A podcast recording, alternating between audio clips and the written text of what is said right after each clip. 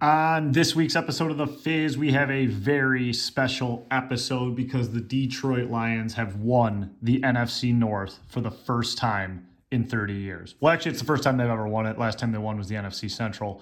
But we are champions of our division for the first time in 30 years. We got ice cold Brulu, Channy football. The gang is back together. We do it remotely due to the chaos of scheduling around the holidays, but it is a great great episode. We also talk about the Pistons' historic 27th loss in a row, amongst other things. But before we get into all of that, I have to remind you guys of our fantastic sponsor, which is Michigan made Vosa. Vosa is an RTD ready to drink vodka beverage that is made right here in Michigan. They are a newer product, they're on the rise, and boy, do they taste great. If you like carbonation, if you like a little more sweetness to your drinks, and if you like a higher alcohol by volume content, go with the Highline. The Highline is a great vodka beverage option, which again has a little more sweetness, a little bit of carbonation to it, um, and definitely will get you to that alcohol level that you are looking for. If you're looking for something a little more toned down, the vodka water is also a great option from Vosa. No carbonation, lightly flavored, and 5% alcohol by volume. Both options are great if you love vodka and you love your ready to drink beverages. Michigan made Vosa is the way to go. This year, they just partnered with Kate Upton as well as one of the owners. So they are on the rise. Look for them on shelves all over stores. Next time you're out, give them a try. Vosa. Enjoy the finer things. But now, let's get into the fizz. Hello and welcome to episode 134 of The Fizz. Thank you all for joining us. It is Wednesday, December 27th at about 10 a.m. AM show with the boys, waking up, getting it done. Weird, weird stuff. Drinking coffee, not beer. How we doing, boys? We're, we're doing great, man. It, it is weird, kind of all getting together. We still got our sleepies in our eyes, cold fingies. It's uh, it's it's still waking up. I'm usually I'm usually winding down by the time we're getting ready to record. I know, not a bad change of pace. How are we doing, Lou? This is this is early. I'm doing good. I I, I think I kind of like it, dude. Like fresh out the bed, like been up for uh, maybe an hour max, cup of coffee, took a shit. Yeah, I'm with you. I'm with you. I'm glad you let everyone know you took a shit. Um, shit watch. Yeah, healthy. Everything came through clean. No worries. That's good shit. That's good. St- Hold off on that colonoscopy. Oh, you know what I'm saying? Um, all right. Well, I kind of like the morning shows too. At least the energy's here. We're bringing it. Yeah. No. Normally we're at the end of the day. You know, it's kind of we're dragging ass, kind of gritting her out. But no, this is good stuff. But yeah, we are remote today. Back on the Riverside. Uh, we had to come back to it, even though we've motherfucked this system so much. Um, but we're back on it because holidays, everyone's running around. But we had to get together uh, because obviously we had a holiday season, and fuck, the Lions won the goddamn division. But before we do the Lions, kind of want to just ask you guys, how was the holiday? What's new? What's good? Anything to report? What are we? What are we? What are we looking at, fellas? Holidays was good, all in all, for me in general. A lot of good food, a lot of family, exchanged some gifts. Um, I thought, you know, all in all, having a, a 53 degree day on Christmas Day, that's a first. Wasn't bad going outside in a a t-shirt, but uh, nothing bad to report from over here. Uh, got got well before the holidays, so I wasn't sick anymore, and, and got to spend it with a lot of family and, and, and have a lot of fun. Hell yeah, it's good to good to see you again, Yeah. We missed your partner. weeks. Um, I had uh, I had a good holiday as well. No complaints on my end. You know, very similar to you, Chandler. Good food. You know, a lot of boozing. I, I feel like the boozing's still going on. It, that hasn't slowed down. If anyone was concerned, no need to be. Um, excited to, uh, to to you know start this new year fresh here. Me and Chaney are heading to uh, the Wings game this weekend actually against the Bruins on New Let's Year's Eve. it. Let's, Let's get it. baby. Before we hop into New Year's Eve, I mean, any any cool gifts you guys got to report? I know it's the the season of exchanging and giving. Any uh, gifts you were proud of giving and or receiving? Um, not from my end, not a huge gift year, which I was, which I was absolutely all right with. Um, kind of like a lot of our family just decided, you know, we're gonna get together, we're spending money on hosting, we're doing this and that. Uh, you know, let's let's keep the gifts to a minimum, which I actually really really enjoyed. Uh, but one thing I did do is I got my nephew. He's like he's three years old. I got him his first Wings jersey. Um, which I was pretty excited about. And, and it was one that was like from the 90s. I found it on Facebook Marketplace. So it's like embroidered, it's a CCM, it's a white boy. Um, so it's good. It wasn't like I got him like a Fanatics one um, with the logo stitched upside down or something like that. I found him one of the uh, traditional boys. So I was pretty excited to give him that one. That one's probably was it a player, Frank, or did you get him a generic one?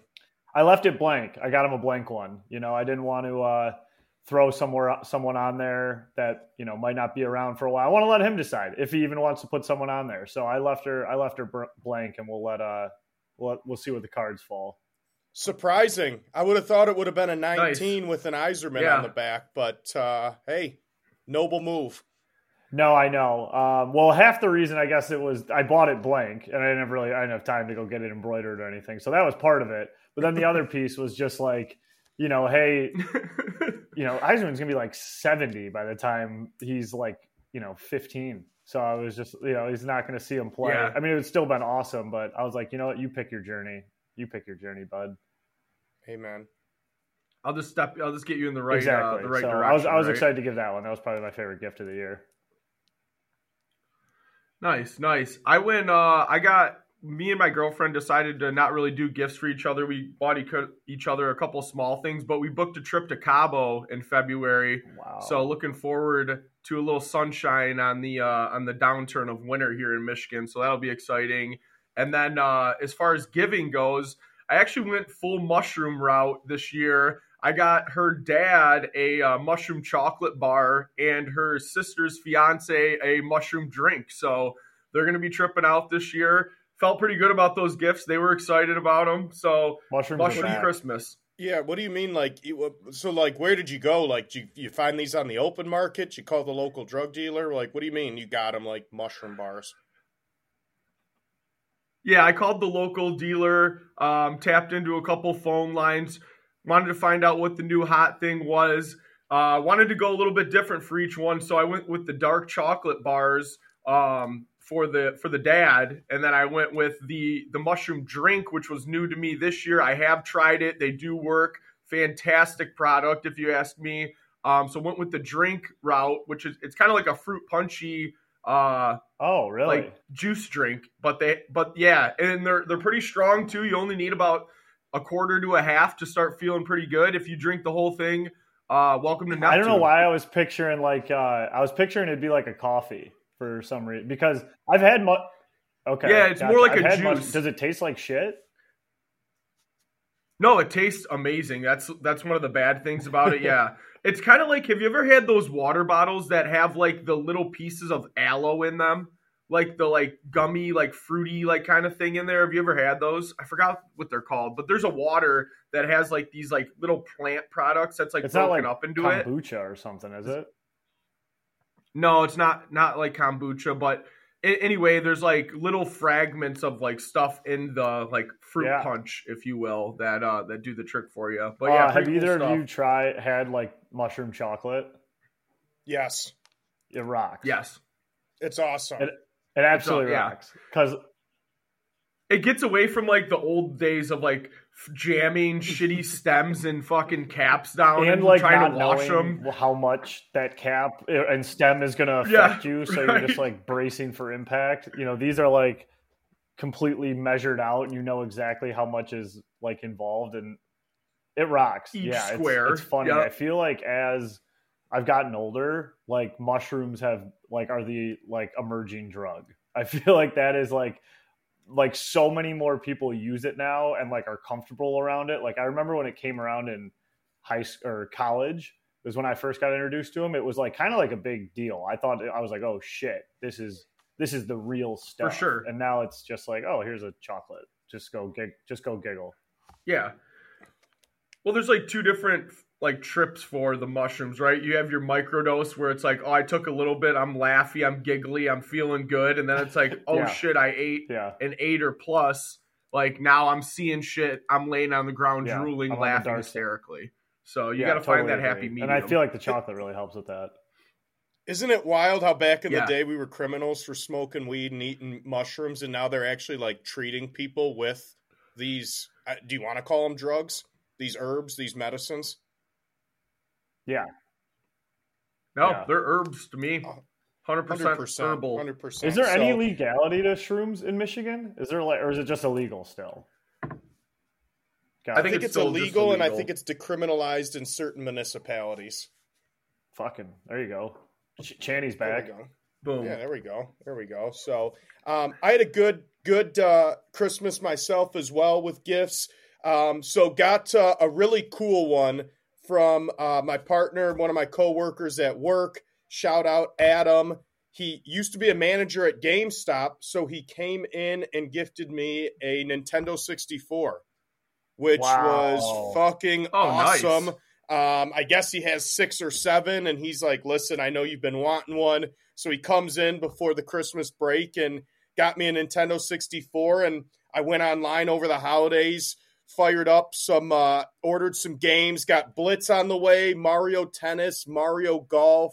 Um, I'm asking my mom for some old cartridges, see if she's got them in her basement. So really excited to fire up the uh, the Nintendo 64. And it's funny because remember those three prongs? It was red, yellow, and white to connect into your TVs. Well, you Yeah. don't really have those Yeah. anymore, so I had to get an adapter into an HDMI to be able to even play the damn thing Oh, on the yeah. TV. Um, but uh, I got that, and then my brother got me a. Not that this team is is too hot right now, and I'm sure we'll touch on him later. But my brother had a, a Jaden Ivy signed jersey that he gifted me that I'm going to throw up in my basement as well, which I thought was a, a pretty cool gift as well. That's great. That's great. Yeah. That- The, yeah, that's uh, awesome. That's excited for the 64 Oh, there, my guy. You make sure you get Turok. Make sure you get Turok in that. Channy. So I had the same issue with that adapter thing. Like I got like a PS1 for my wife for Christmas like a few years ago. hmm She's a big Crash Bandicoot fan. And uh, I had the same issue. Like Christmas Day, I was like so excited to like play it all day. I had like everything planned out, and then it just totally went to shit because I didn't have that three prong adapter, and Yeah. I didn't know how to do it. But um, how much were the games? Like, were were you spending a lot on the games, or like what are they Yeah. running these days? Yeah, yeah. So let me pull up this uh, order. I actually got it on order here, but um, it, it's funny because I went to a local place in Madison Heights. They had a couple games, but they didn't have any of the Mario games. They had like the old NFL quarterback clubs, uh, Ken Griffey Jr. winning run, if you remember Nice. that baseball game. So they didn't have any of the Mario games, Yep. just kind of the outdated um, sports games. So I went to a site, I got referred to it by a buddy who said, like, hey, this is legit. They have one year warranties on the games. So it's a little more expensive, but like it's an actual operation um, with some credibility behind it. It's called DK Oldies. It's an online retro game store. And they ranged anywhere. Mario Party 2 was by far the most expensive. Mario Yeah. Party 2 was well, of course, and you know, it was it was $85 for Mario Party 2. Yes. Wow. Woo! Everything else was between 35 and $55. So regular price for games, but Mario Party um, I held off on Smash Brothers and Mario Kart because I know I had them at one point. I just don't know where they are. Uh, Yeah. Somewhere in the, the uh, one of the Nash households. I'm hoping we kept them, but basically for four games after tax, it was just over two hundred dollars. Not bad. Damn, so they're No. not cheap though. You know, like they're still they're still very sought Yeah, out. like it I said, like. you could probably go on Etsy or eBay, but like, what's the validity? Are they going to work? Like, what's the return policy? Like, I don't want to get cucked and just stuck with a game because I wanted to save twenty five bucks. There it is. There it is. never want to get Under- cucked. Who had who, Never. who had under 13 minutes for the word cuck? We hit it.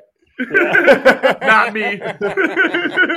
um, yeah, uh, no, and that's good. And Shanny, you know, respect to you. You're you're the small business, you're small business king. So I I'm, I'm looking at DK oldies right now.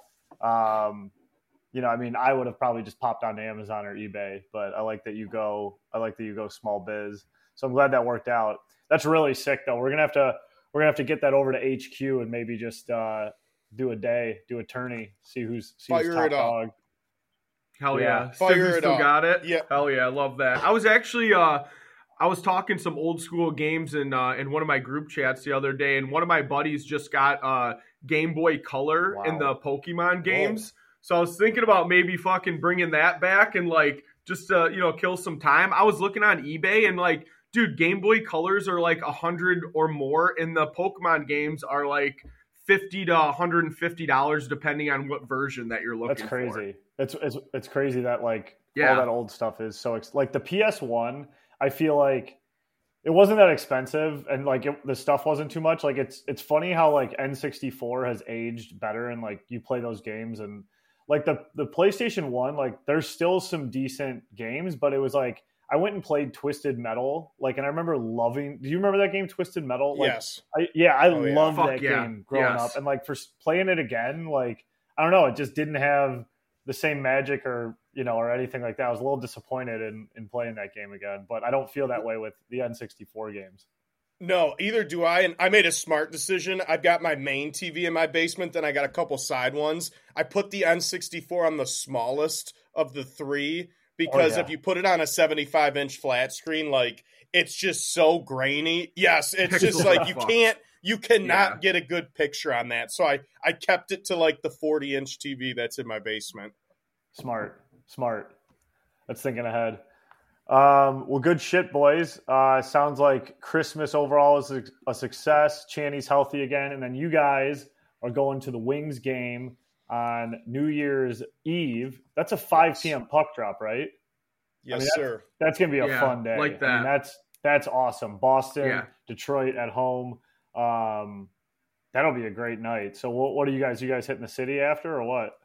Yeah, we. I don't know what we're doing late night yet. We're doing the game first. I'm sure we'll grab a drink or two before the game down there. Head over to LCA. We've got a reservation at the Peterboro. I know you mentioned uh, you like that place. Looks like some Chinese food with some small plates. Um, so I'm excited to go there. And then we're kind of TBD on where to go at night. I do want to hit. I, I don't know about you, Lou. I kind of want to do like a, a nightclub night. Like I feel like New Year's Eve is like a get wild, get after it, turn back time, like hit a nightclub, here's some techno, have a late night out. Um, so that's what I'm hoping we can accomplish on our third stop of the day on New Year's Eve. Yeah, say less, buddy. I'm a full yes man that night. Just let me know where, when, and how, and I will be there. I was gonna say I support can't the imagine troops. uh, Lou being like, no, no, no, no. Well, I mean, he got his dad mushroom chocolate, so if that was a, a precursor for how he's thinking, I'm sure I'm sure he's not going to say no to a little nightclub on on New Year's Eve. no, I don't. They were actually for Amber's dad. Uh, my dad is not a mushroom guy. Uh,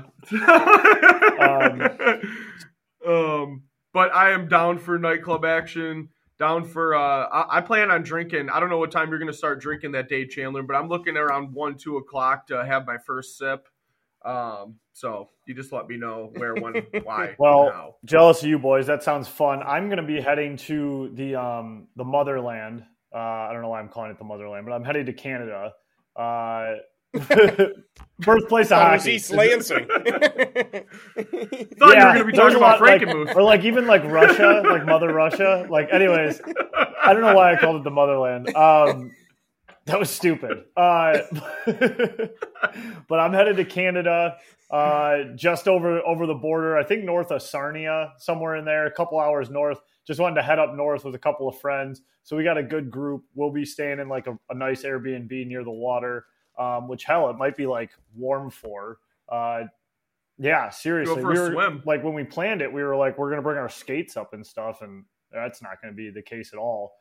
Um, but what I Right. didn't realize um, this week is that we have 14 games, NFL games on Sunday with no Monday night football at all.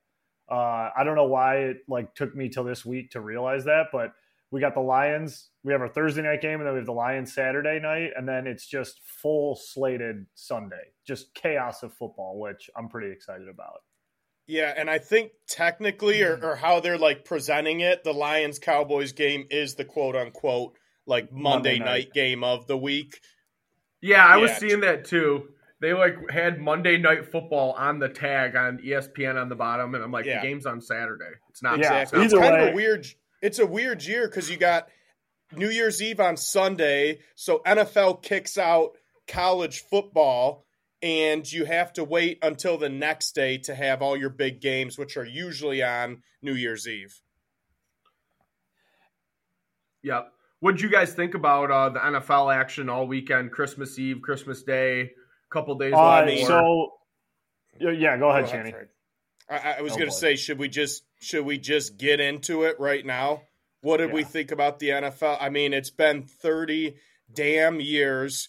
Our conscious minds have never seen it. We've literally never seen an NFC North. We've seen an NFC Central, but our Lions go into Minnesota, poetic justice, take down the North. I don't think it could have been a better NFL weekend, no matter what else happened. But I mean, what an absolute turnaround in year three of Campbell and uh, Brad Holmes from going from an 0-10 and 1 team in their first 11 games to 11 and 4 and NFC North champions.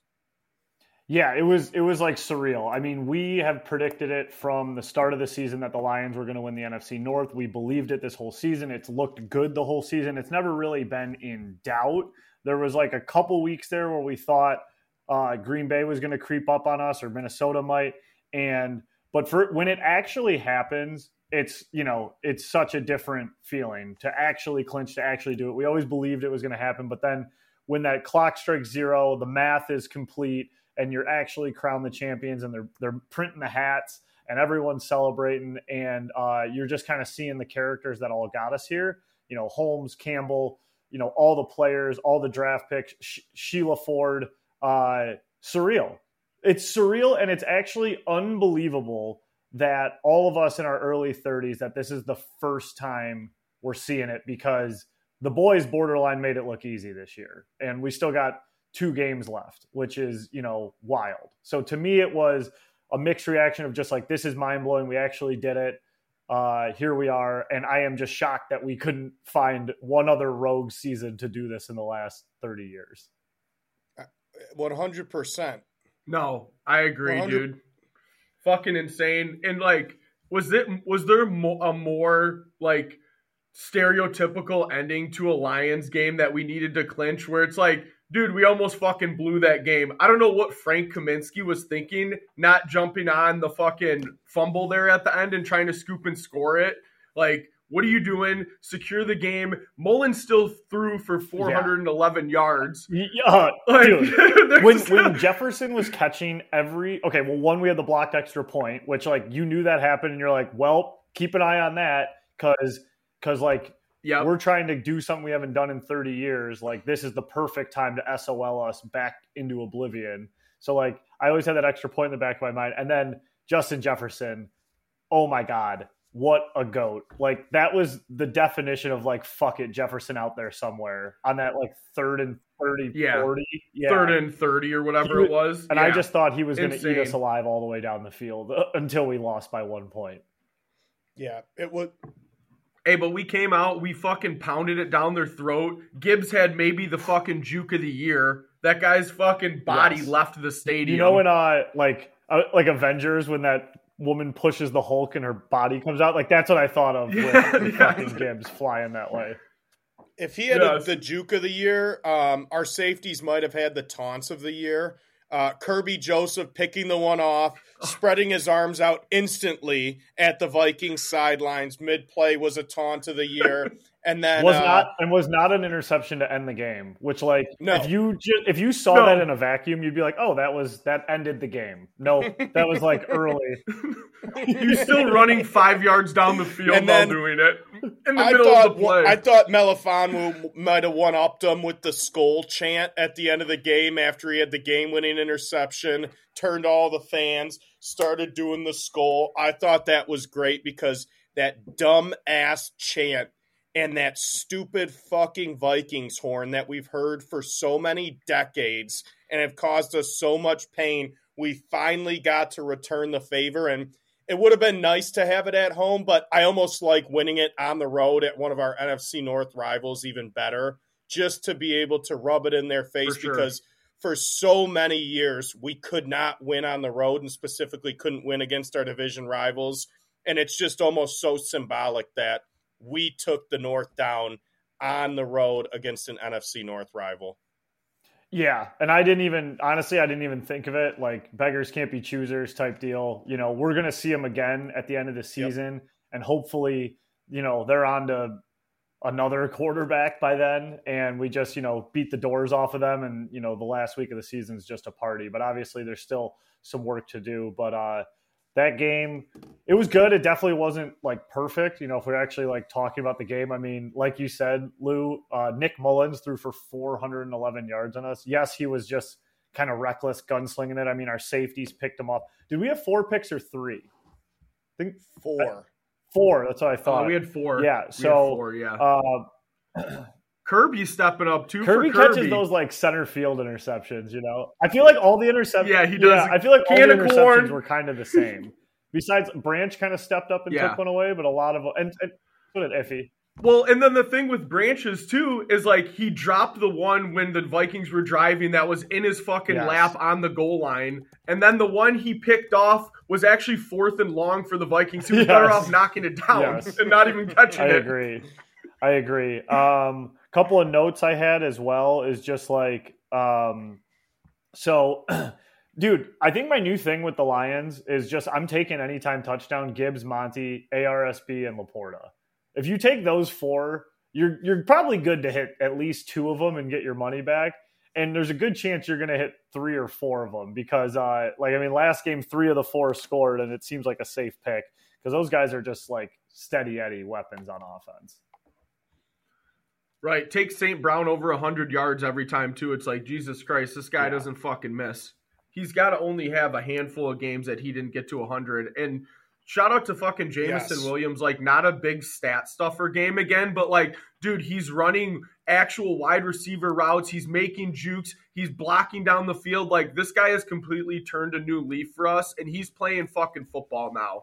It ain't backyard run a fucking fade and we'll throw it deep to you. It's like no, like create separation, get in space, shake the fucking shoes of the defender, yeah, and take Great off. Point. I mean, he has been like making those like football play catches. Like they're trusting him throwing to him in traffic. They're trusting him handing him the ball. Like it's definitely been really nice to kind of see his like slow, steady emergence.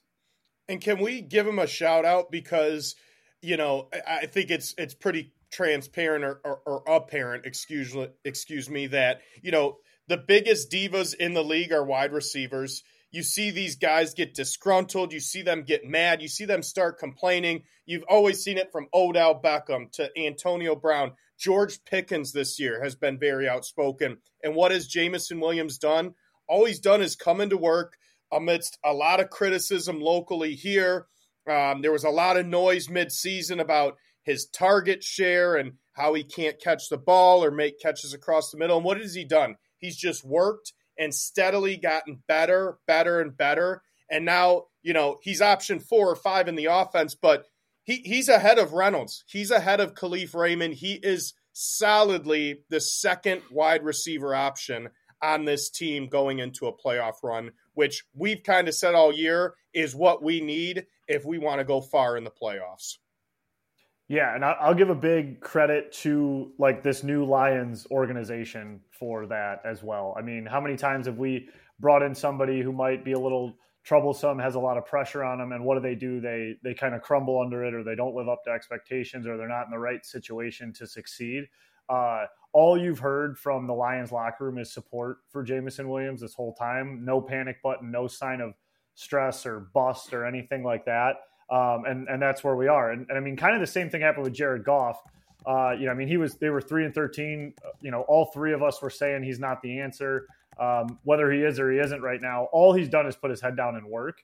You know, and that's a great example for Jamo to look at. But I I know it's also come from within the organization as well, and and that's just probably Dan Campbell, Brad Holmes instilling confidence in their guys uh, and shutting out all that outside noise. And I think that little is like a little microcosm like Jameson Williams of like really what this new regime is able to do for players actually being in a good situation as opposed to uh you know the past. Yeah. And and has like it's this isn't even fucking close, but like from a rookie core standpoint, like we are by far the best team in the NFL from an overall performance of our rookies. Like these guys have stepped up exponentially compared to a lot of other teams. I mean, we can go down the list with Gibbs, but guys like Jack Campbell had a fucking great game last week. Afontu, this guy's stepped up like huge for us in the last two weeks. Um, you know, it, it's it's just kind of crazy to think about how far this organization has come when we used to draft the number one guys every single year and they sucked dick. And now it's like we have an absolute core of rookies and, these guys are all really excelling um, in all facets. Fucking the big Benito is out there making yeah, sacks. It's exciting. You know, it's exciting. It's very exciting, and and I want to hit on that too, Lou.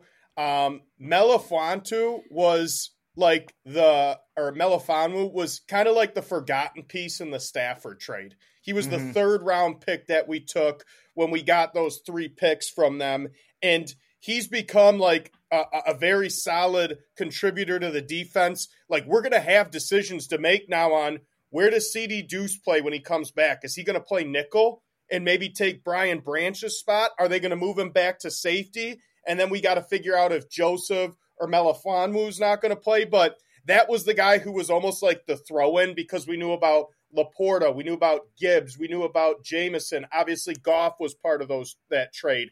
But to have Melifonwu now being a consistent starter and maybe our most consistent secondary piece here this last last month or so. Um, shout out to Brad Holmes and shout out to Melifonwu for really just keeping his head down, being behind guys and really taking advantage of the situation when when injuries arose.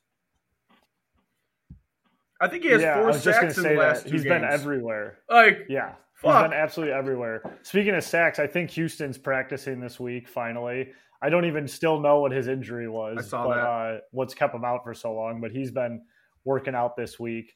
So and McNeill, I believe, is is working out as well. I think we're gonna have all three of those guys with CD, Alim, and uh, and Houston back for It'd be playoffs. nice to get them all together for one week just to knock the rust off. You know, um, just get get that last week in Minnesota. Yeah. Figure out what packages you want to get people in. Um, get them back into game shape, and then have them rolling into the playoffs because that's obviously been the weak point of our team this year is our defense. But to have three starters coming back into the fold, um, that's just something that throughout all the ups and downs, we've got guys who didn't play like Melifonwu getting a lot of reps now, which is going to help us in the postseason, even though it probably hurt us in the short term several weeks during the year. Yeah, I totally agree. Uh, it's just why, yeah, it's like these guys, like you think they're never coming back. The defense looks broken, and I still don't think it looks great by any stretch of the imagination. But the idea of getting them back, man, feels is is so nice, especially CD, man. Like, remember how like remember watching him at HQ and just going nuts? We're like, this guy's a fucking animal. Oh, uh, he's you awesome. see him yes. post and you see him post the butt cheeks on social this week. I love that guy. He doesn't care. He didn't even notice it. He just oh, yeah. posted butt cheeks on social media. Um, wanted to point this out.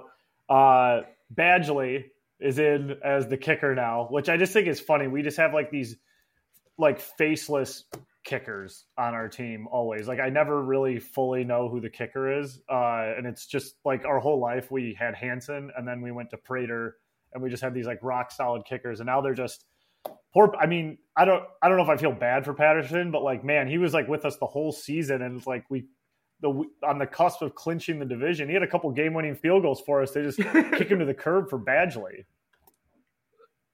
You know, hey, it's, dog I mean, dog business, huh? No, I get it, and like, I just, I just think it was interesting. Like, I know he missed a couple of short field goals. They just, they must have not think he can hit the big one or the far one or whatever it was, but Badgley was hitting like low line drivers and one of them got blocked. I don't know. I, I just the kicking thing has never been addressed. We just seem to go for it, so it doesn't matter.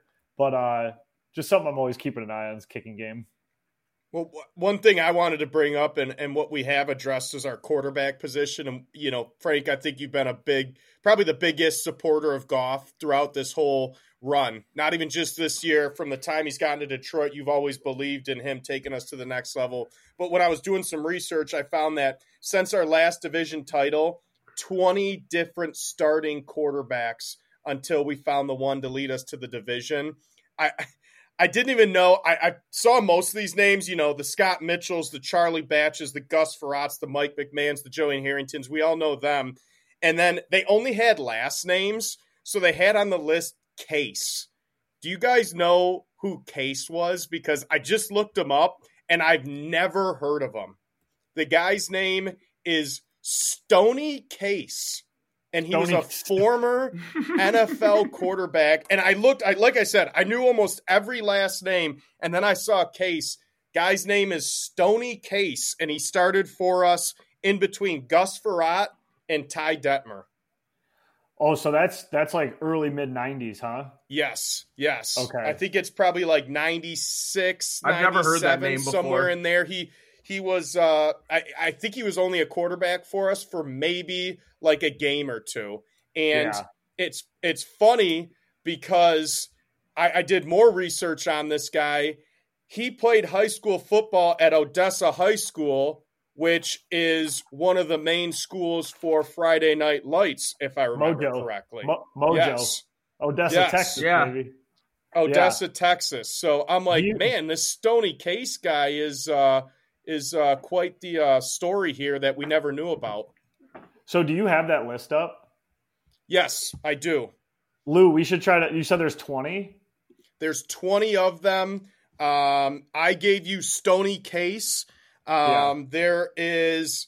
You guys can name them. I'm sure you can, but go ahead. Fire away, Frank. Right. You're first. All right, Charlie Batch. Good. What?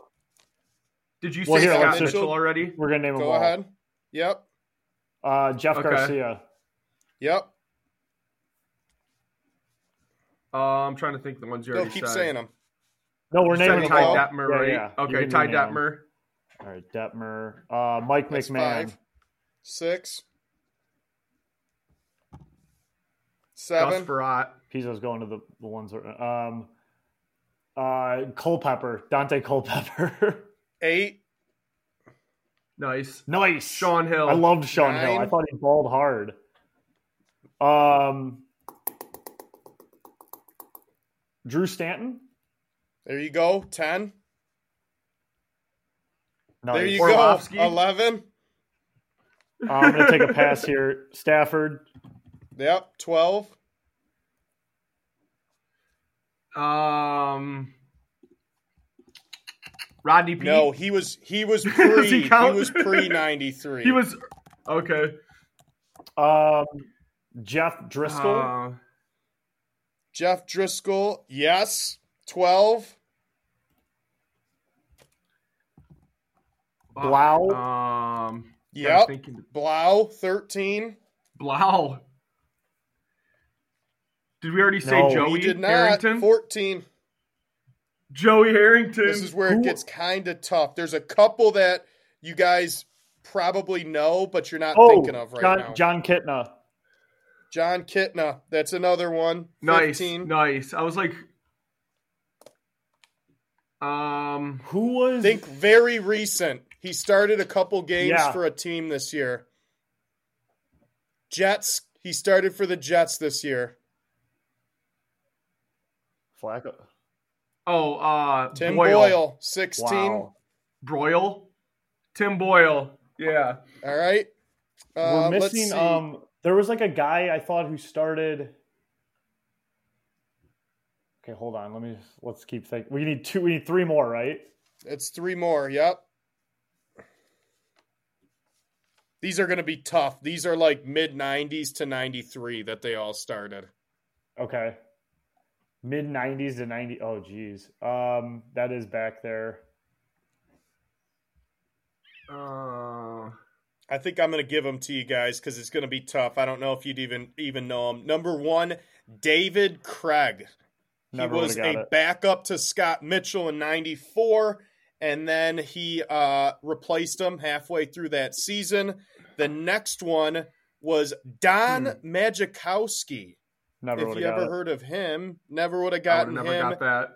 Oh, what about yep, Frank Reich? Frank Wright. That was Wasn't the other one? one? I thought you might Frank, get. Okay. Yep. Or Frank Wright. Frank Wright yeah. was the last one um, that started for us. So that's the list of quarterbacks Not from bad. the last time we won the Damn. division. But it's funny looking back, like McMahon, Frerotte, Culpepper, Stanton, Orlovsky, Harrington. Like, dude, we Garcia, could not gain. yeah, Garcia gain any traction. No, Garcia to me is the funniest one. Like Culpepper is definitely like the sore thumb because it just is like he's a Minnesota Viking, but the Garcia era was like the worst. Like Garcia didn't want to be there. He was that was pure Mariucci. Like yes. you're coming like, to I don't Detroit. know if you remember. There was a game I think versus Arizona where we were like totally at the end of our Garcia run, and he was under pressure and threw the ball up like a hundred feet into the air. Like I don't I don't know if you guys remember this play. I don't like I don't think I could find a clip of it on the internet. Well, yes, but like 500 ball. Um, I'll just never forget it. I was at the game and I I thought it was going to hit the fucking like ceiling. He and like it was like what was that? He just launched it like a hundred feet in the air. It was the weirdest play I've ever seen. I'm gonna try to find this thing and see if I just dreamed it, but um, that was a good little sneaky game to kind of name all those guys. And and as yeah. you were naming those guys, um, so during this little journey, right? Like obviously the Lions haven't won in 30 years. So the big thing, like a lot of people have been doing, is like what was going on in '93, and we're going to talk about that. But I wanted to kind of go through this for a second with you guys, um, just because I feel like now that we're on the other side of it, we got over that infamous hump uh, I was going through like all the SOL moments over the last 30 years, and um, there are so many. Like I was putting together an Instagram post for it, and I was like, okay, I need like at least nine or ten of them to fill the whole post. I could have, I can do part two and three and fill up all, all of them. Like I kind of forgot all of these, these um like horrible moments that we've gone through. Like not all of them, but like there are some that like I either forgot or didn't know about. Um like so for me I think the worst one there's like the worst one and then there's one that there's one that stands alone to me and that's the picked up flag versus Dallas. Like to me in the playoffs at Dallas, fourth quarter, like there was a pass the pass interference, Bar like, none. no explanation of why they picked it up I was at a bar in Chicago. I remember everyone was going fucking crazy. First down, like we're gonna beat Dallas, we're gonna win the wild card. And then like the punt team just came jogging out, no explanation, flag picked up. That that to me was like the number one SOL moment, like personally in my life. One hundred percent. Oh yeah, that's close. that's got to be an SOL moment. I mean, the one I, I'm pretty sure you touched on it. Tucker's uh, record-breaking field goal 66 um, yards. 66 yarder. I was at that game crossbar too. and in. Was that was that insane. The one that I think falls between the cracks that I don't know why I always remember it, but it was um it was not in a season where we were really relevant, but that we had come back against the Vikings at home, made it 28-27 with under 30 seconds left and we botched the extra point snap and lost that game 28 to 27. that was back in 2004. That's an all-time SOL moment in the midst of the Matt Millen era. Dude, I don't even remember that. Like I have to look that one up. But but uh when you were teeing that up, like you said like I don't know why this stuck with me, why this bothered me so much. The one for me that's that, that is a total SOL and people were upset about it, but it wasn't like a playoff game. It wasn't yada yada. It, it was the 10 second runoff with uh, Golden Tate at the one yep. yard line, uh, diving to the end zone. Like, and if the Lions win that game, I'm pretty sure they go to the playoffs. Like, when it's all said and done, um, and it's just like looking at that video and that clip, that one was unbelievable because I remember watching it downtown Detroit. I could see Ford Field from my apartment and you could like hear it. It's like loud. And the ref, the announcers on TV were like, technically the rule, like Dean Blandino or one of the guys is like, technically this is a 10 second runoff, and I believe the game is over, but I'd be very surprised if they made that call here. And sure as shit, in Ford Field, the guy just rattles off that call, and the game was fucking over. Like that one really sticks out to me. That one stuck out, and Frank, I'm looking Yeah. at your post right now just to see, but you, you mentioned it on there. The completing the process that was like the second wave of SOL, like that. That started the Schwartz challenge flag. That started the um, Yeah. the uh, 10 second runoff era. That started the Cowboys non flag. That started the batting out of the end zone. Like I feel like that one we were starting to turn the corner that season with Calvin and Stafford, and we just got fucked in week one right off the rip to kind of like restamp SOL onto our hopes with this new era of Lions players. Well, dude, I didn't even realize like going through all of these. So 2015 was definitely like SOL, I believe, came like full branding. Like at, 2015 was actually like the what the fuck year, and I didn't even realize it. Like 2015 Monday Night Football in October. So early in the season, first week of October, the illegal batting call happens in Seattle. That is fucking crazy. And looking at the picture of the ref staring right at it and like doing nothing is, is just bonkers to me. And like he just slaps it out of the end zone. The announcers don't talk about it. If you watch that clip, it's like this has never happened in the NFL. If that happened today, someone whacks out of the back of the end zone, like everyone would be going nuts. Like I just there was just this veil of like fuck the Lions. So that happens early October. Then two months later, November, yeah, uh, Miracle in Motown happens with the phantom face mask on Rodgers and uh, the the touchdown in the end zone. So that all happens in 2015, um, which is fucking crazy. And then, well, actually, earlier that year, January 4th, 2015, was the wild card year. So like, Yep. the Dallas happens, the Seattle thing happens, and then um, the uh, Miracle in Motown happens. That was all 2015, and then Calvin Johnson retired in 2016. And an underrated Dude. part of that, the underrated part of that- that batting call against Seattle, didn't Calvin fumble on the half yard line going in? Like uh, people forget about that. Like he was right on the doorstep trying to reach over and fumbled that ball to start that whole fiasco. Yeah, I put the little picture of it. Like Calvin Yeah. was like gone, and then he dives in the end zone, and three guys converge on him out of nowhere, and the ball pops out, and it like it would have been a touchback, but my man swats it, and then they don't call it. We lose. Dude, the I totally forgot about the fucking Jim Schwartz challenge flag.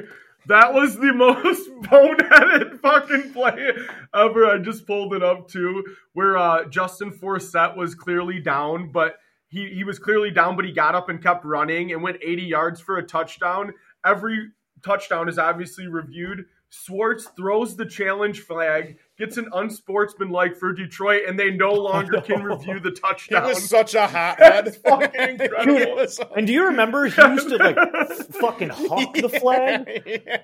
He used to like Yeah. cock back and like huck the flag. Like, dude, It looked he like was one of those nut. old. Yeah, it was like one of those old Nerf balls with the tails on it. Like he Yes. used to just whistle it through the air. Dude, I'm Oh, typing in Jim Schwartz Dude. challenge flag, and the, the images are just like him like cocking back. Yeah, dude, these are so funny. Yeah, it's just, it's like full perfect form hucking the flag. Oh my god, Jim Schwartz, man, like he was, he had to go, but he, his like time here, I like respected. He, yeah, Was lot very of, lot of memorable. like lot of like 15 yard personal fouls. Him and Harbaugh had the fucking like handshake push. That that era was wild. Suh was stomping on people and acting out every week. Like that team was just a bunch of renegades. Dude, I think we led the league in personal Yes. fouls like his whole tenure. And we we used to joke. I remember watching a lot of Jim Schwartz at the era at, at Michigan State, and like we would always joke like if we get like a 15 yard like roughing the passer, and we're like we'd always be like Schwartz is gonna add a sticker to that guy's helmet. Like he like encourages it. Yeah, oh, yeah. I mean, looking back on it now that we can laugh about it a little, um, what era was tougher for you guys? The Millen era, 01 to 08, or the Quinn Trisha era, 16 to 20? Obviously, one was shorter than the other, but uh, Quinn Trisha era, we had so many more expectations going into it. Whereas the Millen era, we were just we were just stuck in the mud for seven years. Quinn Trisha, it's not even a question for me. Um, I think being a little older, uh, like being grumpier going through the Millen era, like at least the Millen era, and this is like a stretch, but Rod Marinelli and Millen were borderline likable people. Mm-hmm. Uh, Matt Patricia, I just fucking hate. Like he's my number one, like de- most hated Detroit like figure ever possible. I hated his attitude. I hated the Patriot way. I hated his dumb little foot. I hated his scooter. I hated how he treated players. I hated how he talked to the media. Um, Bob Quinn instilled no confidence whatsoever. Um, just like seemed like a pencil pusher. And it seemed like Patricia would just shove him around. And like, I think the whole plan was just to build the Patriots here. And I just hated it. Uh, at least I don't know, Millen and Marinelli, I felt like were borderline likable potentially. Um, and we just stunk. Like, and it was just pure stinkage. No hopes, like you said, Jerry. Yeah. yeah. What about you, Lou? Yeah, I'm with you, Frank. Like, yeah, I'm with I'm with Frank on this one. The the Millen era too was like when like we started our fandom into being a Detroit Lions fan. So it was like the expectations were already pretty low because it's like, okay, this team sucks. This is the Millen. This is the this is the era of 50 different quarterbacks, all these number one draft picks that stink outside of Barry. Um, but then like you thought like, okay, we're finally past that. We have a new regime coming in, guys from New England who've been there, they've won Super Bowls, they've done all this stuff, and they just completely, absolutely shit down our throat with ho- zero hope or any respect to the game. And I agree with you 100%, Frank. Like, you look at Matt Patricia, and that's a guy that you just want to punch in the face when you see him. Just a smuggy, like, I'm smarter than everybody in the room attitude. You've done nothing. You could tell everybody in the locker yes. room hated these guys, and you and you heard that from all the players that left Detroit, and they were like fucking. They had nothing good to say about Patricia. So he was a cancer in the locker room. He couldn't fucking coach. Bob Quinn looked like the nerdy fucking loser in your sixth hour that came in late with the fucking pencil up his ass every day. Didn't know anything about ball. ball. Yeah, that regime sucked. There's something Didn't about having uh, like Campbell, like being like a six five X tight end that just like yeah. Is so it instills so much more confidence that like our coach could kick any coach's ass. like it just and even Holmes is like a big guy and like a big football like you know like yeah like it's just dude. there's yeah, so much exactly. more like confidence instilled there and it's just like for Campbell to show reporters and everyone so much respect and have so much like love and heart and care for everyone around him and in the organization, uh, knowing that he could beat the shit out of Matt Patricia, tough guy Matt Patricia. It's just like, you know, it makes me hate Patricia more and just love Campbell that much more. You see Bob Quinn come up and start talking to people compared to Brad Holmes. Bob Quinn reminds me of like fucking Tom Gores, like sweaty, fucking hair Nervous. all over the place just looks dumb. Yeah, nervous, like knows he's gonna get peppered with questions yeah. he doesn't want to answer. He'll just give you the one word phrases. Yeah, and like uh and like Holmes is like dapping up like did you see that like the pictures of him dapping up his draft picks in the locker room after? I just thought was like so cool. There's a picture of him and Gibbs like, you know, like embracing each other, Selly and Gibbs just scored two touchdowns. Everyone in the world said that Gibbs was a was the wrong pick there. No one liked that pick. Yeah. Um, and you know, Holmes is just kind of like, you, you, know, you're my boy. Like, yeah, Jordan, the Jordan, dude, you know? yeah. yeah. So I mean, dude, and like, shout out uh Sheila Hamp. I mean, yes, you have you have to give you have to give her like Straight a ton up. of credit. It feels like it's it's the first person Absolutely. in ownership that has given a shit, which like doesn't sound like much, but it's made all the difference in the world. Yep, I agree hundred percent. And yeah. you know what? That that's what I wanted to kind of touch and end on too was Sheila Hamp. I mean, she started when her mom was taking it over back in like 2014, 2015, but like she really took the reins when she fired Quinn. Um, I believe she fired Mayhew prior to that, but she's been swift with her decision making. You know, Quinn lasted what three and a half years, three years, and she was done with them at that point. And you know what? the opposite of what Tom Gores is doing right now with the Pistons. She did when she came out. I saw an old clip. It was in 2021, and she basically said, "Hey, I'm frustrated too. I'm frustrated with the lack of winning, but we have a, a plan. We have draft picks. We've got to be patient and see the process through." But she fell on the sword. She's like, "We're not good enough. I'm frustrated. We're all frustrated in this room, but I promise you we have a plan. And guess what? They've seen that plan through, and she's gotten her guys. I, you know, I've been a proponent at times of Dan Campbell, but she's put people in place, trusted them, and let them do work instead of her interjecting on every little thing. Um, and it's really turned out to be quite the quite the partnership with those three running the organization. I would I would really love to know what those interviews looked like with Dan Campbell versus the other candidates. Like truly, because he was such a risk. Uh, to be quite honest with you, I mean, they knew he was passionate, outspoken. He's not polished like some other coaches. He speaks off the cuff. I mean, in that opening interview, he does the bite the kneecaps thing, which is like tired at this point, but he like does that we lose, we go three and thirteen, and then we start the next year one and eight, one and seven, whatever it is, and it's like, god damn it, we are just a full blown carnival, you know, at this point. Um, and for it to just mm-hmm. turn around and for him to work out and to be the most loved person in football, I, I'd seriously argue that that he's one of the most loved people in professional football right now. Um, is just crazy, and I just want to know maybe she just saw the passion and the love because he wasn't on any short list of coaching candidates. You know, it was Brian Daboll. It was um, trying to think of some other ones like even no Vrabel was like during Patricia time. But anyways, crazy that it's worked out and it's turned around. And I would love to know our actual record since she came out and and did that video. I'm gonna look into that.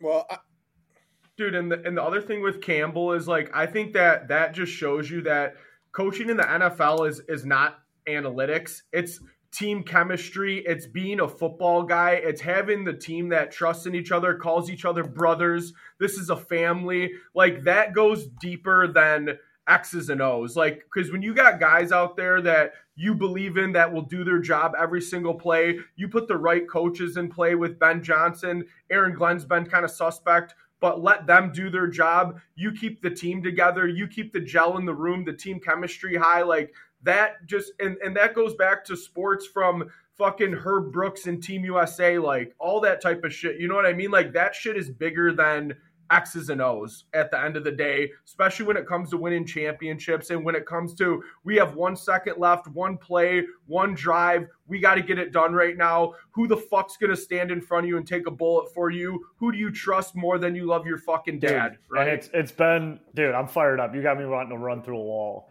But I agree, man. you and trust it's like, more than you love your fucking dad. a lot of dad talk out of Lou today. That's an all timer, dude. From that quote to Herb Brooks, like Jesus, Lou, you are fucking fired up, buddy.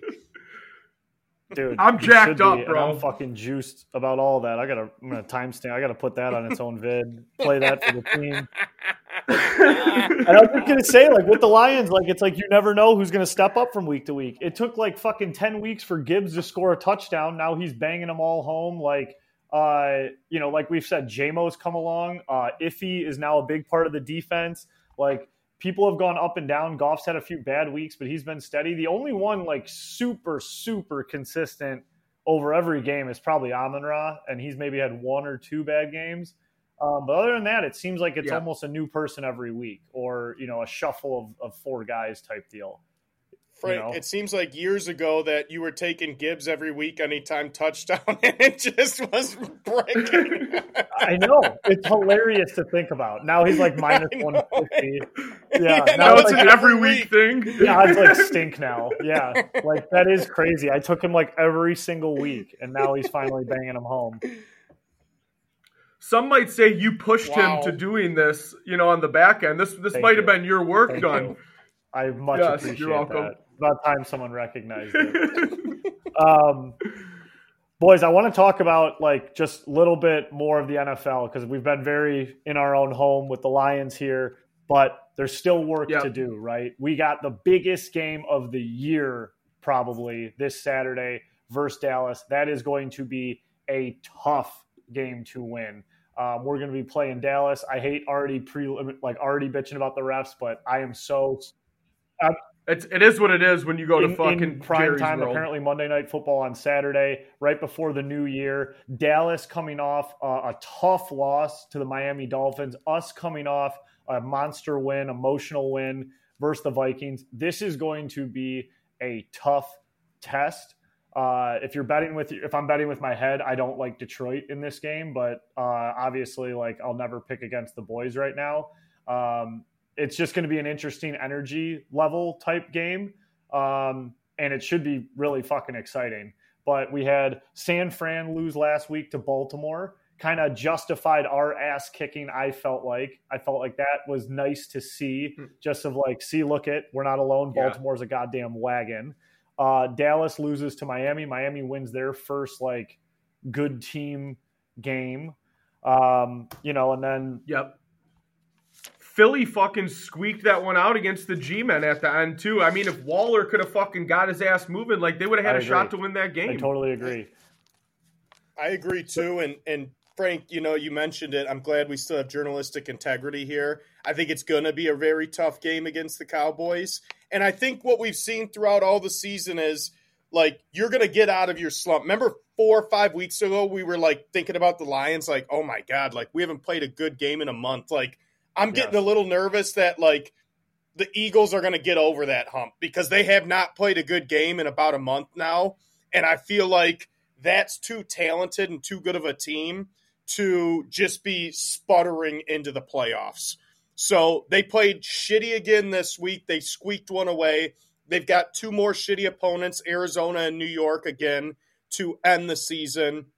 Um, and and again, we've got a huge test, and I feel like we've said it five or six times this year, but it's so true. Like it is our biggest game of the year, and this one really is because we now control our own destiny to get the two seed and still have a possibility. It- It's crazy to think this. We still have a chance of getting Yep. the one seed, and the Rams didn't help us out last year. They have a chance to avenge that and help us out in week 18 this year when they play the Niners. So, huge game this week. Everything is still in front of us, which is crazy to think. And uh, it- it's crazy. I think there's what, four teams in the NFC who can still get the one seed. Yeah. Um, Yeah. And I got to tell you guys, like, so, you know, looking at all of this, if you haven't been in the NFL playoff machine on ESPN, boy, it's fun to play with every year. But when your team's a part of it, fighting for a, a one, two, or three seed, it's a lot of fun. So I'm fucking around with this with the uh, NFL playoff machine on ESPN. Great tool, honestly, just like so fun. Um, like there is like an 85% chance like this thing just falls with us playing the Rams. Like if if you mock it up almost any way like and I'm talking the only way it doesn't is we need Minnesota to like win out type deal. Like we need to like lose games to not play the Rams or something like that. Like there is I think it's like the highest percentage of a matchup in the whole NFL that like Damn. we're gonna get the Rams. Even if we get up to the two seed, um, I think we're facing Seattle, which is like obviously they've had our number for so many years. So I think the dream of us getting a Green Bay or a Minnesota is like almost toast. Um, so like let's just do some matchups this week. So let, let's say we beat Dallas, right? Uh, and then San Fran plays Washington off of a loss. Like, let's just be realistic here. San Fran's going to beat the doors off of them, I believe. And then the Eagles play the Cardinals at home. Like, come on, let's let's like Okay. all be realistic here. So if that all happens, I'm missing something. San Fr- oh the Rams play. The Rams play the Giants. The Rams are at the Giants. Got to feel good about the Rams there. Tough Okay. environment. So actually, wait, right now, Yeah. do I have the Eagles winning? Eagles winning, us winning, San Fran winning, Rams winning, Rams winning. Dallas losing to us. So actually, this is my this Yep. would move us. So so if San, if everyone, if all the favorites win besides us, which would be an upset over Dallas this week, it would have San Fran as the number one seed, us as the number two seed versus Seattle. Yes, us versus the two seed versus Seattle, Philly, Rams, and then Dallas Bucks. I don't know about you guys. Yep. I So- fucking want Seattle. When they taunted us, they took those damn ski masks in the locker room after the game. They were taunting us after they won. I don't know. That's like my number one target. Like, I want to fucking play Seattle over anyone, even if it's not the best matchup. Even if Green Bay or Minnesota might be like, I want Seattle in the first round. Um, I would. I do over LA for sure. I, and I agree with you, Chandler. There's a lot of bulletin board material for Seattle. They've had our number for uh, a few years now, and they were fucking going hard with the masks. And dude, that's a fucking team that's banged up right now on the injury report, and and, and they want to come back in. It's it's tough to come back home, and Ford Field's going to be two times as loud as it was for our home opener against them. Um, I think that's just a, a great that's a great matchup for us. Okay, so sorry guys, got lost in the playoff machine again. But here, let's continue this. So seriously, this is fun. So last, so like we just did the last week or week 17, which is this week, which is all the favorites win except the Lions. Lions upset. So then let's go into week 18, um, and con- with that week in mind that we just had. So Seattle is at Arizona, division game, but let's take Seattle. Probably let's say win. Seattle wins. The Lions are host. I know. No, hey, I know. A lot of scenarios. Uh, Vikings at Lions. We're going to say the Lions win that game. The Rams are at San Fran. Let's assume San Fran wins. Dallas is at Washington. Let's assume Dallas wins. I'm just saying this is like favorites. Let's just say like what what conventional Okay. wisdom would say wins these games. I'm not saying the Rams can't upset. I'm not saying Arizona can't upset. I'm not saying Minnesota can't upset. But like, yeah, that's what I'm saying Sounds that's what So- you're saying. if that all happens, like we actually get out of the three seed, but we're the two seed now playing seventh seed Los Angeles, is the way that shakes out. If Damn. Los Angeles loses to San Fran at the end of the year, if LA upsets, if everything stays the same of what I just said, and LA upsets San Fran, that means we would have one out. We would have the number one seed. If we win, if we win out and Damn. all the favorites win their games, we get the number one seed. Okay, No, let me the ask Ram- you no, guys a that's wrong. I just misspoke. Sorry, the Rams have to upset San Fran in Week 18. Yeah, but I said all that. Yeah, Let me ask you you guys right? a question in all this. All right. Oh, okay. Let's just say this. You have a chance to get the one seed going into week 18, but we know if the Rams lose, we get them, right? Or do you say, hey, we solidify it? Let's just take the Seahawks. What scenario are you taking? Are you going for that one seed in that bye week, but you need the Rams to Yes. win? If they don't, they play us. Or are you saying, hey, I'll sign off right now. Give me the Seahawks at home. I'll take the two or three seed, and we'll figure it out at that point. Give me that. Go for the number one seed. Give me the number one seed. Okay. All day, twice on Sunday. You never add a game you don't need to add at this time of the year. I, I don't All think right. it's an. I don't think. I don't think it's a fucking question. I don't care who we might see in the next round. Give me the number one seed. Give me two weeks to prepare for the opponent. We're still going to get that home game. If you're worried about, like, if we're so timid about losing the home game because we might have too tough an opponent, that's silly to me. Take the number one seed. Let's celebrate that. Let's take the extra time to prepare for the opponent, and then let's beat that opponent. That's where I'm at. Amen. There's no no world on no I'm world ever am I turning down a number one seed in a bye week ever. Amen. I'm with you, Frank. Amen. You said it. You said it straightforward, straight as it gets. Straight line. Um, Give me the so- bye. this is the last thing. These are kind of the last two things I wanted to note with the matchups. If we lose to Dallas this week, beat Minnesota next week, all the favorites win. That's literally all the favorites winning for the next two weeks. San Fran's number one, Philly's number two, we're number three, playing Seattle. Playing Seattle. Okay. Yep. But if LA wins versus San Fran, then we play LA. So go play in the thing. It's tough to follow. It's it's just looking like LA or Seattle, like no matter what. Which All like right. fuck it, bring it on. Dude, All the right. Rams are so up. hot right now. West Coast team coming to The the, Rams are East hot right Coast. now. We know how that fares usually. I mean, and it's just kind of like the final boss, right? It's just like, Mhm. of course we're gonna get the hottest fucking team, and of course it's gonna be Matthew Stafford. It terrifies me. Matthew Stafford doesn't scare me as much as McVay does scheming against Goff. I think that's what scares me more is McVay scheming against Jared Goff. The NFL is on all fours right now, begging for a And we Rams need to we need to lose to Dallas mind you. to make that happen. Well, And the good thing about Dallas. that, if we get that, I feel like NFL puts us on like the Saturday night slot at that point because that's probably that's the biggest to. game. You're going to put it in the the time slot that has the most eyeballs on it, and that's got to be the late game on Saturday.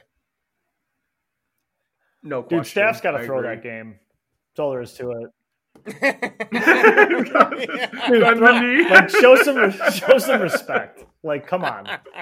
Like, buddy, you have your Super Bowl. Why do you have to like Let's get a slip and fall at the house before dude the game. Stafford you know? losing that game, blowing that game, like is just like you'll be a king here forever, a god. It'll be the biggest thing he ever did for the city. Would be like if he intentionally Statue threw that Stafford game. in a Rams jersey. I'd retire his jersey at the end of the game if he just intentionally blew it. All right. Fuck yeah. Well, damn. How fun is it to be still in football, like fucking in the heart of it this late in the year? It's great. Never awesome. felt it. It's fucking. no, yeah, it's a new feeling. Uh, last, I'll end on this note. Did you guys see that Dan Campbell thing I tweeted out about him not getting a ring? Yes, Um, with the rant. Or with oh the yeah, I did when he was in. Uh, yeah, and I, I didn't know that at all. But Yeah. um, apparently, the year after he went 0 16 with us in 08, in 2009, he went to the Saints. Um, and on August 10th, during camp, he was placed on injured reserve with an MCL injury. He uh, stayed there.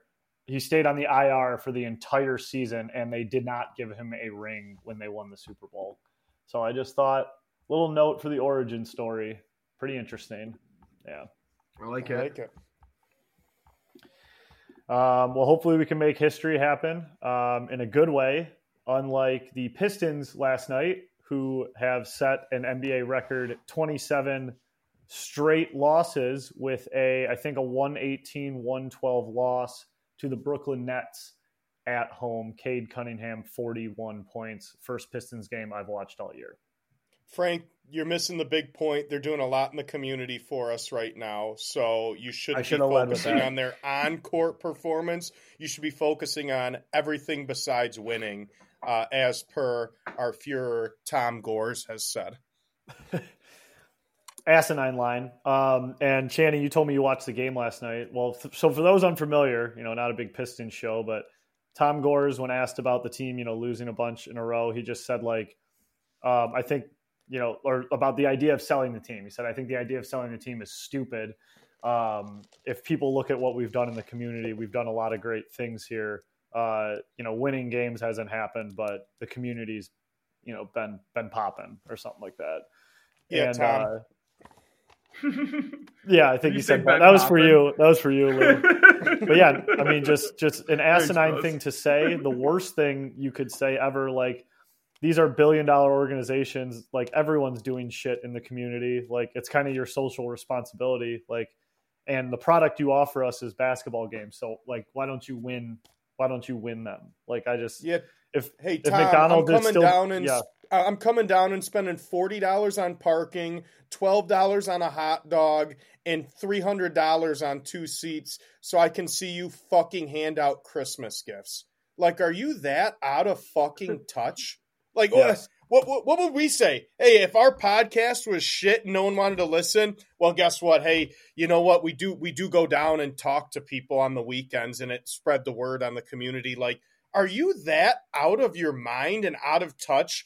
Or are you just that passive aggressive, which maybe is even a worse trait? But I, I'm like wrapping my head around like there's no denying it. He's been successful in his career and his other ventures. He's a billionaire, but to have this type of mindset, like how has he been so successful when he just doesn't seem he doesn't seem in reality, does he? Like he he just does not seem to be in reality right now. Dude, had this same discussion with my cousin the other day over, you know, couple to nine beers. Uh, and it was just like exactly what you just said, Channy. It's like this guy's like a billionaire. Like he's obviously had some business success. How is he so like if you go to a restaurant and they're serving you hot shit, actual poop, and like what can the restaurant say like yeah i know our food is shit but like look at all the things we're doing for salvation army or something like that? It's just like that's not the product you're offering. This makes no fucking sense. And i do think it is because he's just he's in la and he's a billionaire and he truly lives in a different world. It, it, it's it's very disconnected and what he like I, I think and maybe I'm wrong, so don't quote me, but I think he came in to have a meeting on Wednesday, last Wednesday, with uh, Troy Weaver and Monty Williams. The guy didn't even stay in town for the game on Thursday. He literally came in town, had a meeting, and jetted back out before he stayed or before the team played 24 hours after the meeting. If that doesn't tell you how little of a shit he gives about this team, I'm not sure what does. And I saw a tweet today, and it's it's funny, but it's true. It's like everyone's going to be playing like it's Game Seven now of the NBA Finals against the Pistons because they don't want to be the team that breaks the streak. And the Pistons mm-hmm. finally win, and they beat your team. Like it's not going to get easier now that we've lost this many games in a row. It's going to get harder because no one wants to be that team that breaks the streak. So I don't I don't see it. I don't see. Uh, First of all, I'm, i can never remember in any sport oh for two months in a row. It's very realistic they don't win in November or December. I can never, I could barely remember that in football, let alone right. in a sport like basketball or hockey yeah. where you play th- two to three games a week. It's it's fucking crazy. Um, and I know you were watching last night, Channy. Did you see Gores' like video. Did you see the little video they played with like I think that was writers? Yeah, I think that was full blown PR. He called that meeting and was like, "I got to fix this statement I just said." And and with that one, if you stood on that one alone, like it it it definitely is like what he should have said when they originally asked it.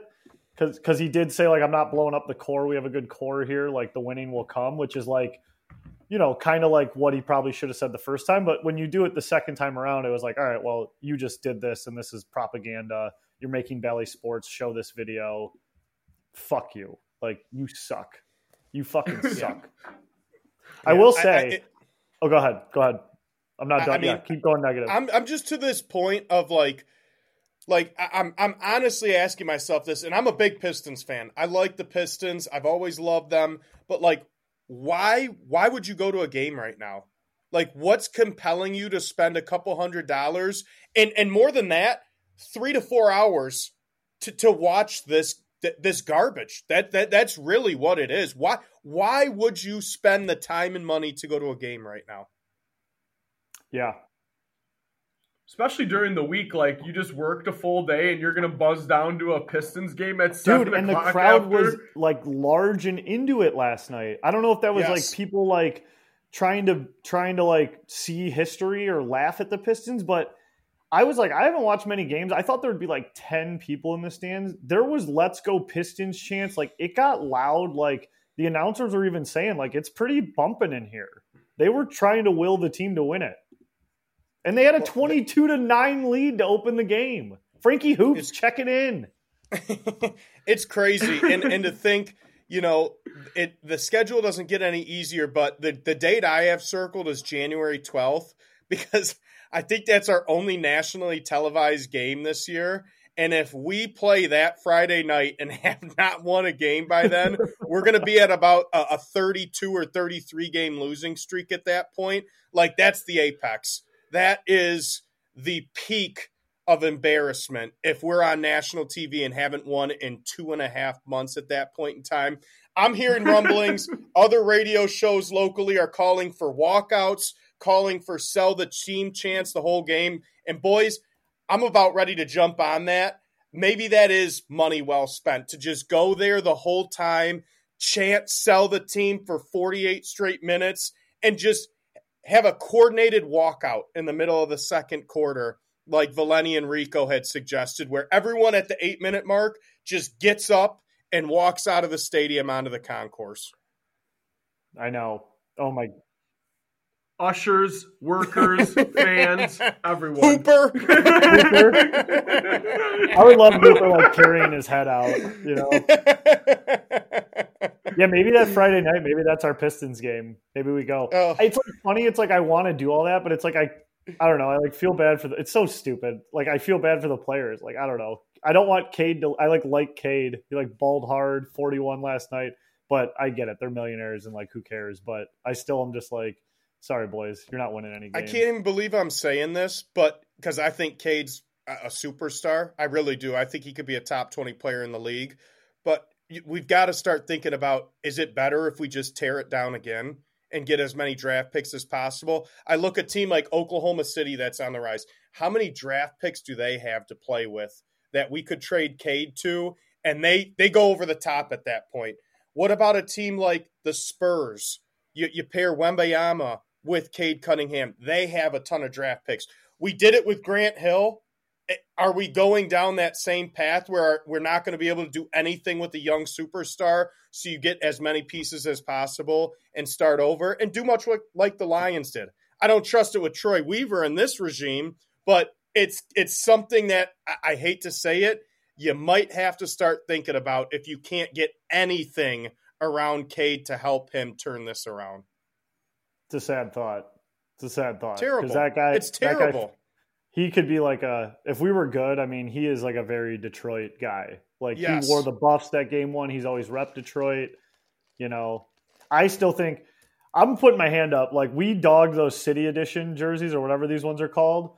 Uh, the full kit on the Pistons is pretty hot. Like that faux bad boy. It's just an insult to the bad boys a little bit. Actually, a lot of it. Um, but man, Cade. I mean, they look fresh in those fucking unis. If they were They sure good, like those would be really hot unis. They should be the main jerseys. Yep, hundred percent. I think something it's is it something where you just change up the uniform just to like try to get out of the this era? You know I what I mean? been, yeah. Like I think, well, they've done that. I think fifty times. Like I think the Pistons have changed their jerseys more than any team in the country. It's insane. Colored But. I, I think I said it the last time we were all together. Like I would go to those. I would just full like full rip down the red, white, and blue, like new era orange, black, white, bad boy Piston look. Once Yep. they're good again, they got to be good again. Yep. Let's just let's just muscle through this. Let's do it. Yeah, they fucking suck. Um, what else we got? Anything else? I mean, other than other than that, I, I know uh, you know what something we kind of wanted to touch on here was uh, the bowl season. I know we talked about it, Frank, but Yeah. like, are you guys interested at all? I mean, I'm not even talking about the bowls that are playing right now, but are you interested at all in any of the bowls outside of the playoffs this year? no. Short answer. No, I've only the ones that I've been like hanging out at the bar and like, oh, I'm gonna gamble a little bit while I watch these games. Otherwise, like, absolutely not. I could give a fuck less. So, how many of those games are those? Lou? I'm excited for the 12 How many, how many of you? About six. so, you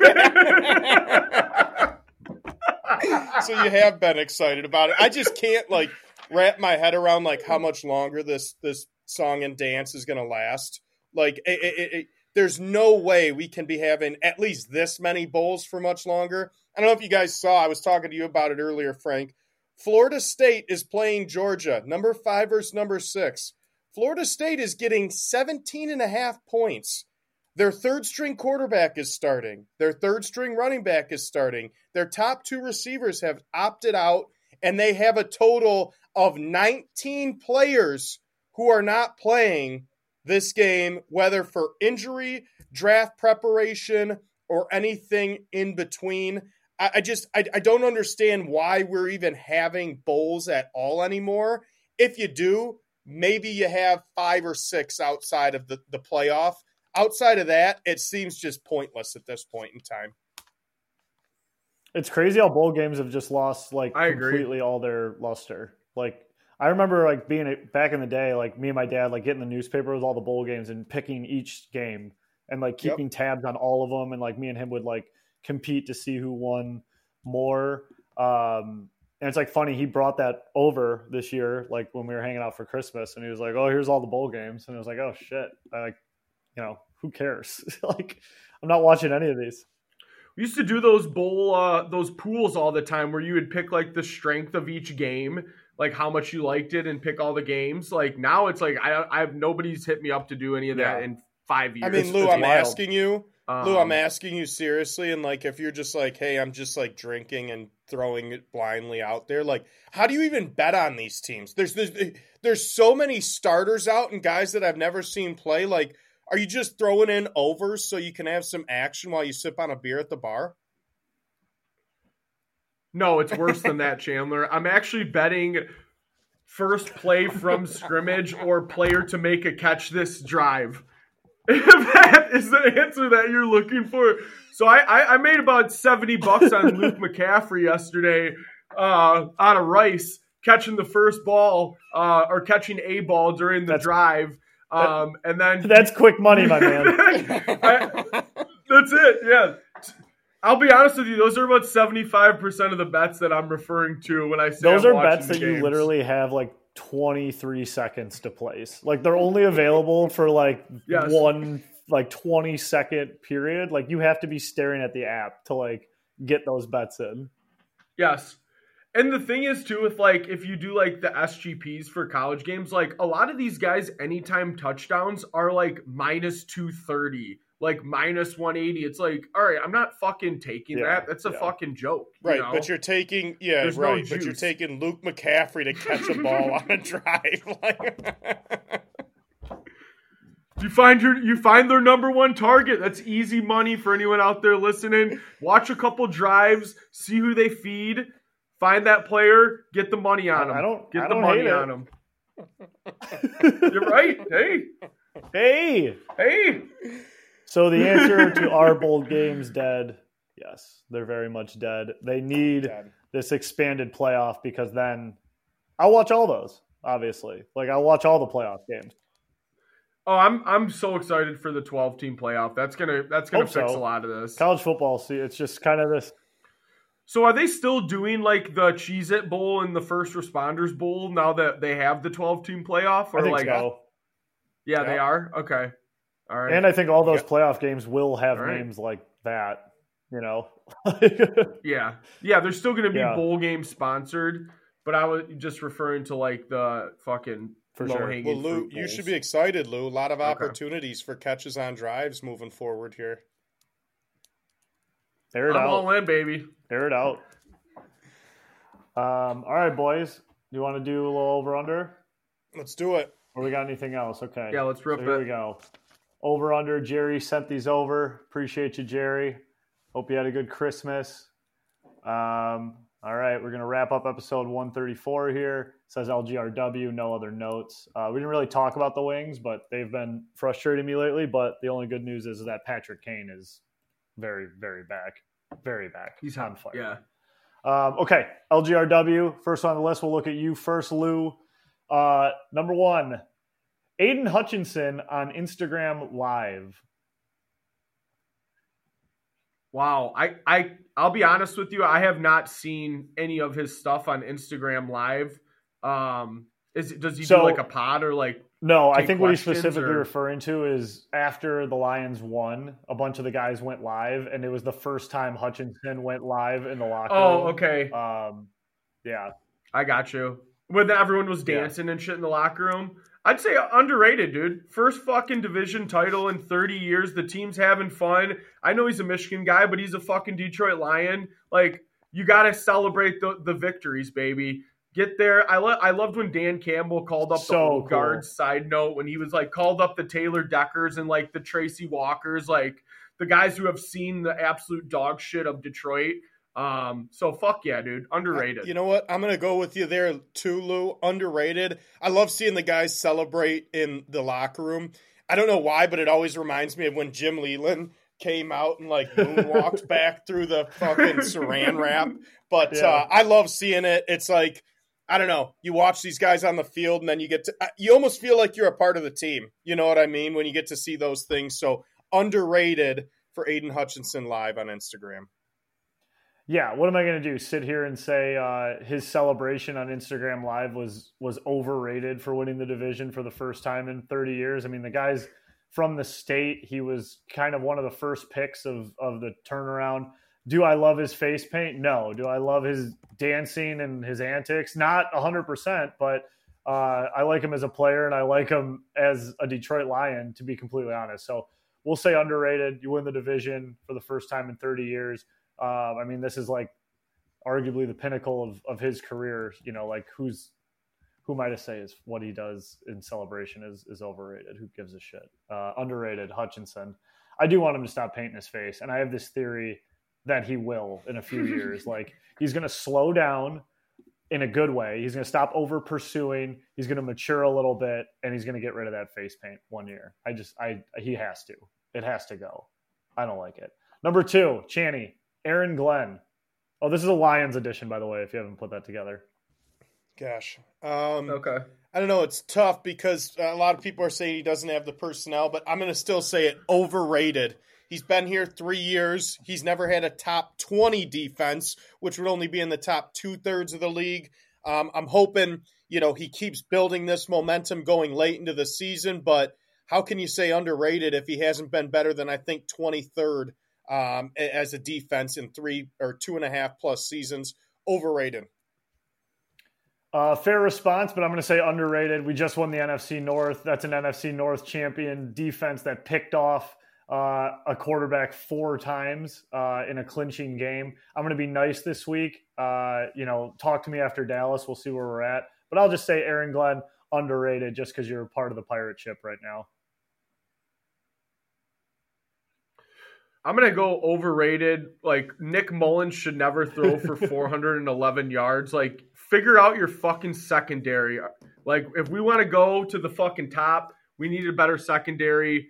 Over. I just want him to blitz every play. If we get burned, I don't care. I just want him to send the house. Engage eight. Dude, I agree. Who cares? Um, we got the offense. Down. And if we're going to score anyways, might as well try to go get the quarterback. That's me as a defensive coordinator. That's my whole thought process.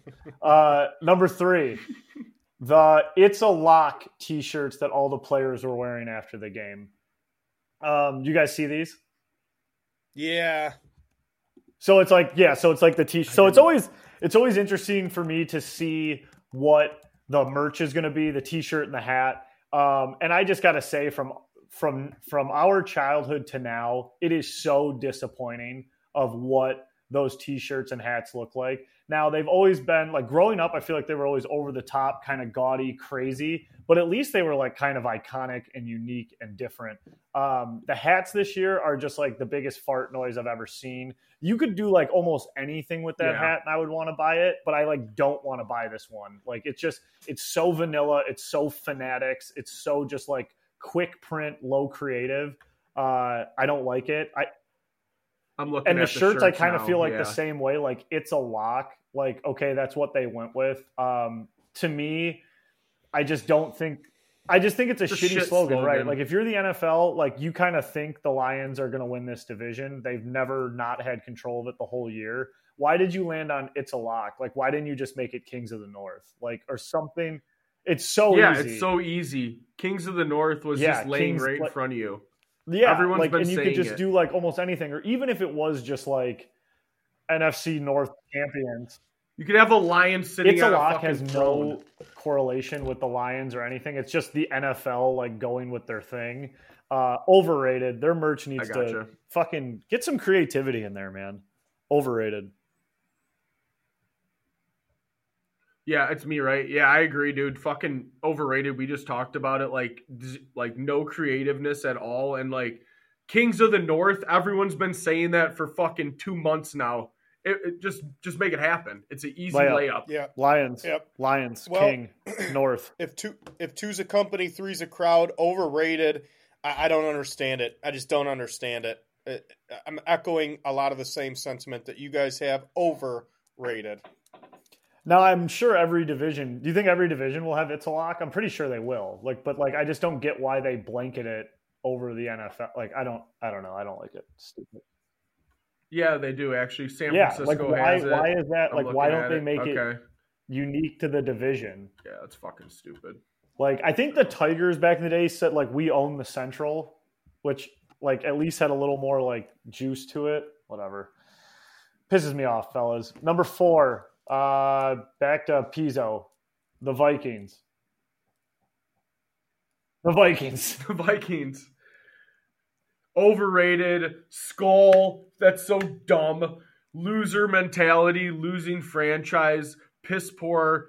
Uh, brand new state of the art arena that they built. Um, overrated. Yeah, I mean, you know what? This is probably the most overrated franchise because they act like they're so much better than the Lions. They haven't won a fucking Super Bowl either. So they haven't accomplished shit. Good, good. You've been there a couple times. You haven't won anything yet either. So I'm going to say the Vikings are overrated. Yeah, without a doubt, overrated. Uh, Justin Jefferson is really fucking good. I think he he rocks. Um, but I mean, yeah, the biggest thing they've done was like the Definitely. miracle in Minneapolis, right? Which was like the worst defensive play by the Saints ever, with Case Keenum taking them to the the NFC Championship game.